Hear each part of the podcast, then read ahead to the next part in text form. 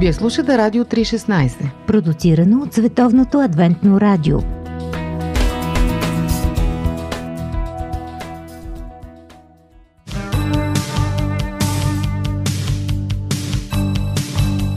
Да видиш невидимото с очите на сърцето. Упражнение по вяра. Скъпи приятели, вие слушате упражнение по вяра. Аз съм Ради, с мен е Божо и заедно нищим една много важна практична тема за християнския живот как да разберем Божията воля. Говорихме за нашата воля в тази връзка, говорихме за чувствата. Днес ще говорим за провидението и Божията воля. Едно малко проучване да направим на думата провидение в Библията. Това не е трудно, Божо, защото не знаех, но тази дума се среща единствено в Деяние 24 глава 2 стих, но ако искаш, прочети първите няколко стиха от Деяние 24 глава. И като го повикаха, Тиртил почна да го обвинява, като казваше, понеже че с теб, честити Феликсе, се радваме на голямо спокойствие и понеже че с твоята предвидливост се поправят злини в този наш народ, то ние с пълна благодарност по всякакъв начин и навсякъде посрещаме това. Но за да не те отекчаваме повече, моля те за снисхождение и да ни слушаш накратко. Всъщност се гмуркаме направо с тебе, Божо, в една ситуация на подмазвачество. Този лъскател изнася цяла реч и целта му е да убеди управителя да наложи вето над Евангелието, което Павел проповядва. Той обаче използва думата провидение. Разбира се, няма предвид Божието провидение, а по-скоро мъдростта на управителя в текста, в който ти прочете. Превъзнася го за онова, което е направил за своите поданици. Следователно, когато съчетаваме провидението с Божието ръководство, ние всъщност говорим за това как Бог се грижи за нас в ежедневието. Това е смисъла, който влагаме в думата провидение, а не нещо мистично. Четвъртата стъпка в опознаването на Божията воля за нас е да размислим за обстоятелствата, които създава провидението в живота ни. Може би е трудно, а често и невъзможно да обясним или да разберем Божието провидение. Затова ще си помогнем с един нагледен пример, една нагледна иллюстрация. Да си представим, че животът е пъзел. Когато започнем да го сглобяваме парче по парче, виждаме, че се получава цялата картина. Божият план за нашия живот. Скъпи приятели, сигурно ви се е случвало да сглобявате пъзел, ако не за собствено удоволствие, може би поне сте си играли с децата си и сте сглобявали заедно. Началото е сравнително лесно. Търсим първо крайните парчета, след това обаче става по-трудно. Ако сме по-търпеливи, ще минем през тази трудна част и ще стигнем до това да сглобим нещо сложно и да сложим и последното парче, което ни носи голямо удоволствие. Морис Венден разказва една такава история за тяхна приятелка, която много обича да сглобява пъзели и е почти експерт. Може да сглоби пъзел по-бързо от всеки друг. И те й подаряват пъзел с картина на шапката на червената шапчица. Представете си, всичко е в нюансите на червеното. Отнема и 24 часа без прекъсване да нареди този пъзел на тази жена, която е толкова добра в това нещо. И в крайна сметка това е радост за всички тях. За нея, че е сглобила, за тях, че са я зарадвали. Сглобяването на пъзел унагледява един от методите на Божието провидение. Виждаме как Бог ни е водил в миналото. Понякога е полезно да седнем с лист хартия и молив и да изброим всички важни събития от последните 5 или 10 години. Виждате ли как се появява една картина? Вместват ли се в нея решенията, които сега се опитваме да вземем? Да си представим, че младо момиче влиза в офиса ми, за да потърси съвет откъде да тръгне живота и докато се опознаваме, я питам за нейните интереси и хобита. Тя разказва. Баща ми е ветеринар. Винаги съм обичала животните. Като дете постоянно нося вкъщи някое ранено или гладно животинче, за да го спася. Всяко лято работех при баща ми. Това много ми харесваше. Лятната вакансия минаваше неусетно. През учебната година любим предмет ми е биологията, макар че и с другите уроци се оправям. Спечелих стипендия в ветеринарен колеж. Опитвам се да разбера дали Бог иска това или пък да стана фризьорка. Това е доста крайен пример за парче от пъзел, което не се вмества в картината, когато дойде време да размислиме за създадените от проведението обстоятелства. Разбира се, не бива да решаваме единствено възоснова на парчетата от пъзела, както не е редно да вземем решение само възоснова на която и да е друга стъпка. Ако обаче разгледаме внимателно Божието ръководство в досегашния си живот, това може да ни помогне да проумеем настоящата ситуация, в която трябва да вземем решение. Всъщност, в пъзелите може да има изключение от правилата. И понякога Бог работи едновременно върху повече от една картина в нашия живот. Новото решение може да пасне на новата картина а пък да не бъде част от старата картина. Нещо подобно се случва с Моисей. Ето, той смята, че трябва да изведе народа от Египет, но събитията не се развиват толкова бързо, колкото той иска и решава да ги ускори, да предприеме нещо сам. Убива един египтянин. После бяга от фараона, прекосява пустинята и 40 години се грижи за стадата на своя тъст от другата страна на планината. Даже не притежава своя собствено стадо, е вече човек на възраст. Един ден Бог се среща с него до един горящ храст и му напомня за призванието да стане освободител на Божия народ. Моисей отговаря, да ти кажа честно, не си избрал подходящия човек. Аз съм един овчар. Освен това си чакал прекалено дълго. Даже езика съм забравил. Моисей в случая смята, че парчето от пъзела въобще не пасва, но Бог все още действа в живота му. Неговите намерения, които не могат да бъдат ускорени или забавени, са готови да се случат. Нещо подобно се случва и с нашия живот, скъпи приятели. Просто трябва да бъдем наблюдателни и проницателни, за да можем да видим как се реди пък нашия пъзел и колко картини се получават на практика. Много интересен въпрос, практична тема. Ще продължим след минути в упражнение по вяра да говорим за това. Останете с нас. Радио 316, точно казано.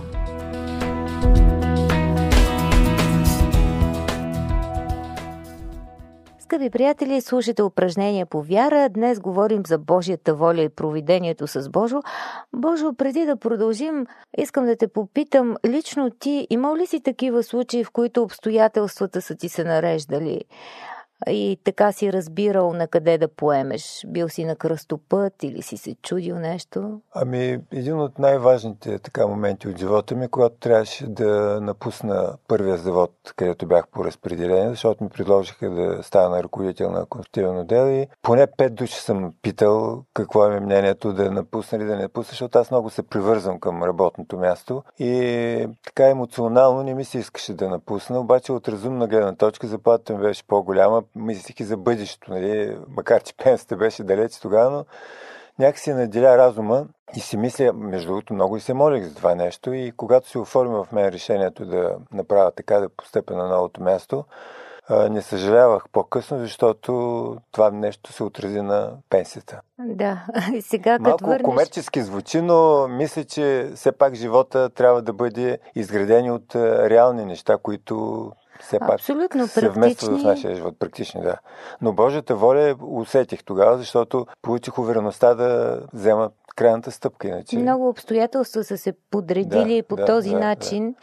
А, мен ми харесва много тази идея на Морис Венден а, в този аспект, когато се опитваме да разберем, че не трябва да засичаме само по един метод каква е Божията воля. Само съвети от приятел, само да се доверим на това как го чувстваме. Нали, хубаво е да станат пресичания на повече точки, за да можем да, да разберем.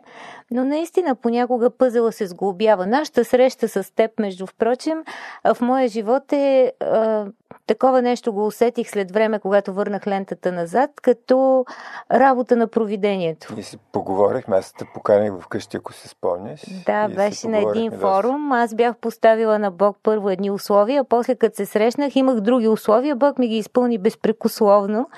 И всъщност това беляза живота ми, защото нали, определи работата ми и всичко. Така че, И- може би, като върнем назад, виждаме Да. повече как е действало провидението. И друго, мисли се, че когато търсим Божията воля, искаме да се съветваме с познати приятели, а, според мен е грешка, когато търсим само такива приятели, които сме сигурни, че ще разсъждават Ще се съгласят нас. с нашето мнение и ще ни подкрепят. Да, трябва да търсим и друга позиция и да ги сравним така. Добре е да потърсим хора с обратна гледна точка и да, да. претеглим аргументи, но за това ще имаме специална тема. Сега продължаваме да говорим за провидението и неговата връзка с Божията воля. Ето още една история в този план. Давид е овчар също като Моисей, за който стана дума. Докато се грижи за овцете на баща си, слуша от братята си за войни, за битки, момчешки истории. Те са войници в царската армия. Дори на пророк Самуил изпратен от Бога да помаже Давид за цар на Израил, е трудно да подмине братята му. Спомня си тази история, които изглеждат далеч по-подходящи за целта. Бог обаче има друга картина, друг пъзел за живота на Давид и затова предупреждава Самуил да не съди по външността. И ето тук аз от телефона си ще прочета този текст от а, първа книга на царете, 16 глава, 7 стих. Но Господ каза на Самуил, не гледай на лицето му, нито на високия му ръст, понеже съм го отхвърлил, защото не е както гледа човек, понеже човек гледа на лице, а Господ гледа на сърце. Поканата да стане цар изглежда съвсем неуместна. Всъщност Давид бяга от Саул цели 7 години и сякаш това, което Бог е определил за живота му, лично на него, както и за целия народ, нали, той да бъде техния водач, изглежда абсурдно. Ние понякога си мислим, че Божията воля трябва на мига да се изпълни, но се оказва, че в случая Давид, Моисей и много други е трябвало да чакат години, за да се реализира Божия план в живота им но накрая той винаги се изпълнява. Това ни води до друга важна точка, която трябва да помним, когато мислим върху знаците на провидението. Бог се движи по разписание, което е различно от нашето. Сякаш изпитва удоволствие да чака до последната минута. И тук се сещам за онзи стих, че Божиите пътища не са като нашите пътища. Да, и наистина трябва да имаме идея, че той ще подейства в последната секунда. Той обича да прави това и го виждаме и в библейските истории. И трябва да сме уверени, че никой не бърка. От тук трябва да изходим. Да, това е основополагащо. Бог не отваря, примерно, червеното море пред израелтяните, когато те стигат до бреговете му, а изчаква момента, в който точно египетската армия ще ги настигне и ще ги върхлети, за да бъдат като на ръба на унищожението и тогава разделя водите, враговете са потопени и историята знаем как се развива. Ето, например, случай с водите на Мерива. Едва след като израелтяните ги опитват и откриват, че са горчиви. Чак тогава става това нещо. Да, ги подслаждат. Да. А, също така не, не се намесва с огън от небето до последната минута на последния ден, когато става сблъсъка между Бог и Ваал. Това е историята на пророк Илия. Тук също е така един съспен става, трябва да се изчака едва ли да инфарктната минута, за да падне огъня от небето и Бог да се изяви. Може да открием лично, че Бог все още притежава същия навик. Ако сме в финансово затруднение и до 30 дни трябва да обявим фалит, можем да бъдем спокойни. Имаме цели 29 дни или дори 29 и половина, докато се наложи Бог да се намеси. Няма да изчисляваме и минутите и секундите, но да, може би наистина го прави често точно така. А и друго, Бог може пък да иска да фалираме. Може да ни чака нещо по-добро от предната работа и Именно предния ли бизнес. пък това по някакъв начин да ни помогне да пораснем духовно? Не знаем кое е доброто за нас. За Едисон си спомням, че съм чел, че преди да открия кружката, около 3000 несполучливи опита е правил. Да, и когато му казали това е неуспешно, и той е казал не, напротив, открих 2000 и не знам колко да. начина, как не може да стане. Точно така, да. Не се да. Но ние сме нетърпеливи по-човешки и често смятаме, че Бог е добре малко да побърза. В плана си обаче той има нещо повече от това да ни даде изход от някаква критична ситуация. Реално той ползва тези моменти да ни научи на някакви важни уроци, свързани с доверието, с упованието в него. Именно тези моменти, като се замислим Божо, развиват връзката ни. Иска да ни помогне да надникнем и в себе си, да се видим какви сме, да видим какво ни кара да действаме по определен начин или да чакаме. Просто в такива моменти наистина разбираме повече неща за себе си и за него. Какво се случва с нас, когато Бог чака? Можем ли да останем спокойни, докато му се доверяваме за избавление и то в избраното от него време и по избрания от него начин? Или сме изкушени, подобно на Моисей, да вземем нещата в собствените си ръце? Гневим ли се на Бога за това, че не се движи според нашата скорост? Добре е да осъзнаем колко лесно сме изнервени на Бога колко бързо представяме да му се доверяваме и започваме да разчитаме на собствените си нищожни сили. Колко жалко само. Да, и обичаме да се пънем срещу него, но всъщност научаваме най-важното от урока на чакането. Даже да ни се струва, че провала е на една крачка, е добре да оценим Божието провидение, което не винаги действа незабавно. И има нещо вълнуващо в това да го очакваме, да се отпуснем в доверието и да видим как той върши чудеса в живота ни. Друг начин, по който Божието провидение действа, можем да го потвърдим и двамата, е чрез определени от Бога срещи. Даже аз разказах за нашата степ. В точния момент пътищата ти се пресичат с някой, който ти казва точно това, което ти трябва и именно това нещо ти върши работа, за да вземеш правилното решение, да избереш нещо или изобщо нещо, което е важно за теб. Действа като някакъв лакмус. Тук се изкушавам само за мъничко да споделя още нещо важно в живота ми. Когато тренирах лека атлетика и републикански състезания бяха насрочени за събота, треньора ми страшно се ядоса и каза, аз толкова време съм загубил с тебе, толкова сега ти да не дойдеш в събота на състезание. Това е просто абсурд. Въобще една напрегната обстановка беше и по-човешки нещата бяха в лош завършък. Една седмица преди да се продадат състезанията, изведнъж ми се обажда, че състезанията са променени в неделя. А, а кажи сега, къде търсиш логиката? И станах републикански шампион. Еми, това е провидението. И треньора доволен. И треньора доволен, да. Няма да го забравя този случай. Ами да, примерно когато един по-мъжки пример разказва... За колата, може би, За ще колата, кажеш. да. Чудим се каква кола да си купим. Скоро с мен се случи това нещо. Хиляда консултации направих. Все пак съм някакво техническо лице, но не точно в автомобилизма. Но въпреки всичко така ми е интересно. Питам тези, които имат такива коли, разпитам ги колко харчат, как се държат, какви ремонти се Да, правят. правиш си това си е нормално, да. Отиваме при продавача и слушаме и неговата тирада, защото той пък естествено ще я хвали Иска колата. да продаде, И в да. повече случаи казват обикновено, че жени са ги карали колите, защото да, така да сме склонни да приемем, По-запазени. че по-запазени. Да. да. Сами сме проверили някои неща за качествата на дадена марка или за някакъв друг Да, предмет, в който си някакъв купуваме. момент става някакъв разговор, разбираш някакви неща и да, всеки има такива истории. Ние ще си вземем малко въздух и ще продължим само след минути в упражнение по вяра. Радио 316, точно казано.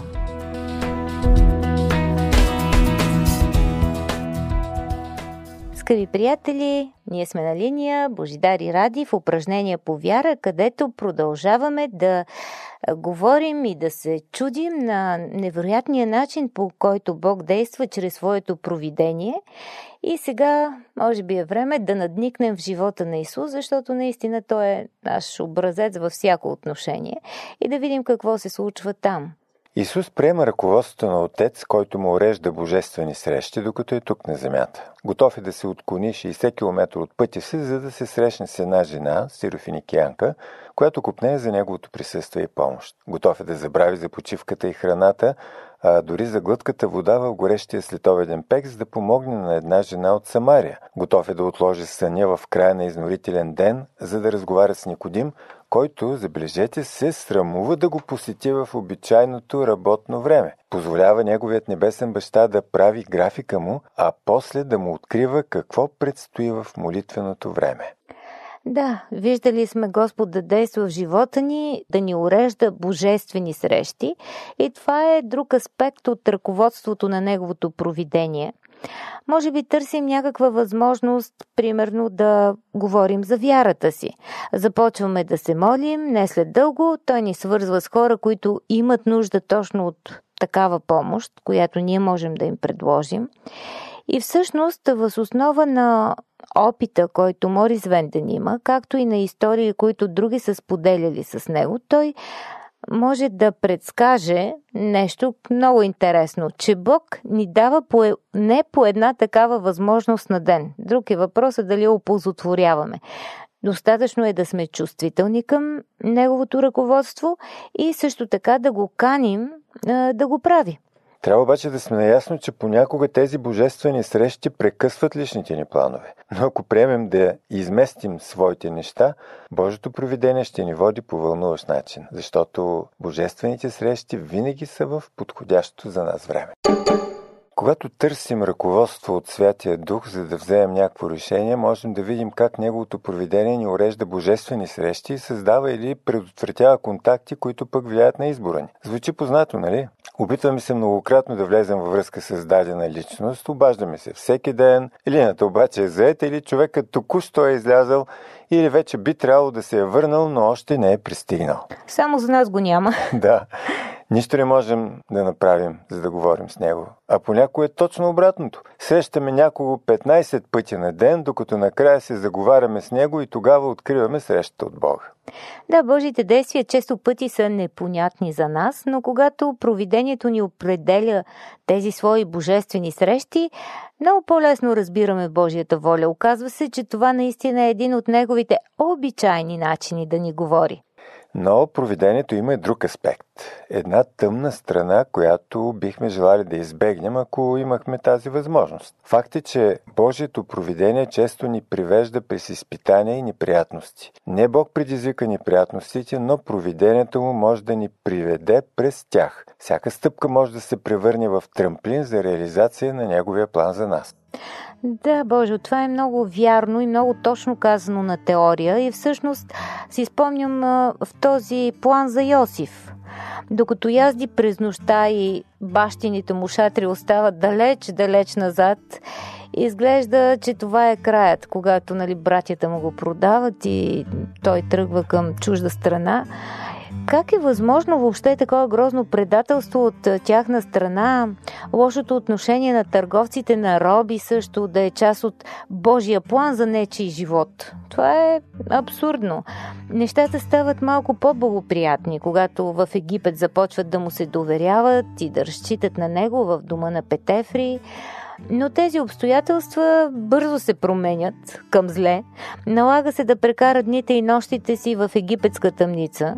И тогава вярата и доверието му в Бога са подложени наистина на много тежко изпитание. Не знам, аз нямам идея той как е виждал Божието ръководство във всичко това, което му се случва, още повече при факта, че той е едно глезено момченце. Изобщо предполагам, че е било голямо пропадане, голямо щупване, но той не се е щупил, просто Бог е имал план с него. Да, но докато се изпълни този план, нали, то това е интересното на провидението и тъмната му страна, за която ти каза.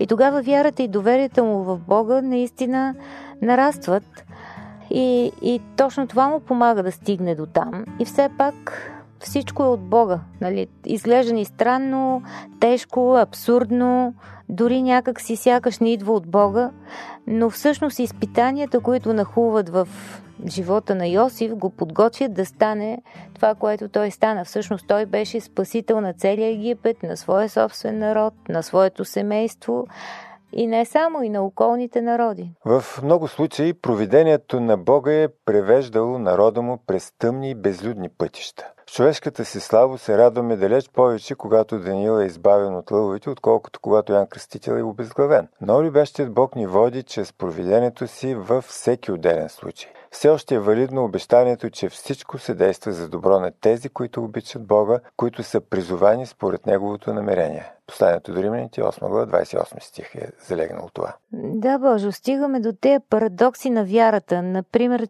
Трудно ни е да приемем, че да те грабнат в огнена колесница като Илия не е по-силно доказателство за Божията благосклонност, отколкото смъртта причинена от дълго и тежко заболяване или обезглавяване на Йоанн Кръстител. А Елисей е бил почетен от Бога, подобно на Илия. Но и двамата са ръководени от Божието провидение, за да изпълнят своя дял от Божия план. Да, и да допълним още, че създадените от провидението обстоятелства са една от най-вълнуващите от 8-те стъпки. Там всичко е в ръцете на Бога. Той е този, който избира времето и начина да осъществи намеренията си. Тези обстоятелства не са нещо, което можем лесно да имитираме с човешки сили. Дори когато не разбираме причините за Божите действия, те са непогрешимо доказателство за Божието ръководство. Трябва да бъдем уверени в това абсолютно.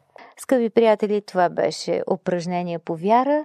Четвъртата тема от поредицата Как да познаем Божията воля, която свързва този въпрос с провидението.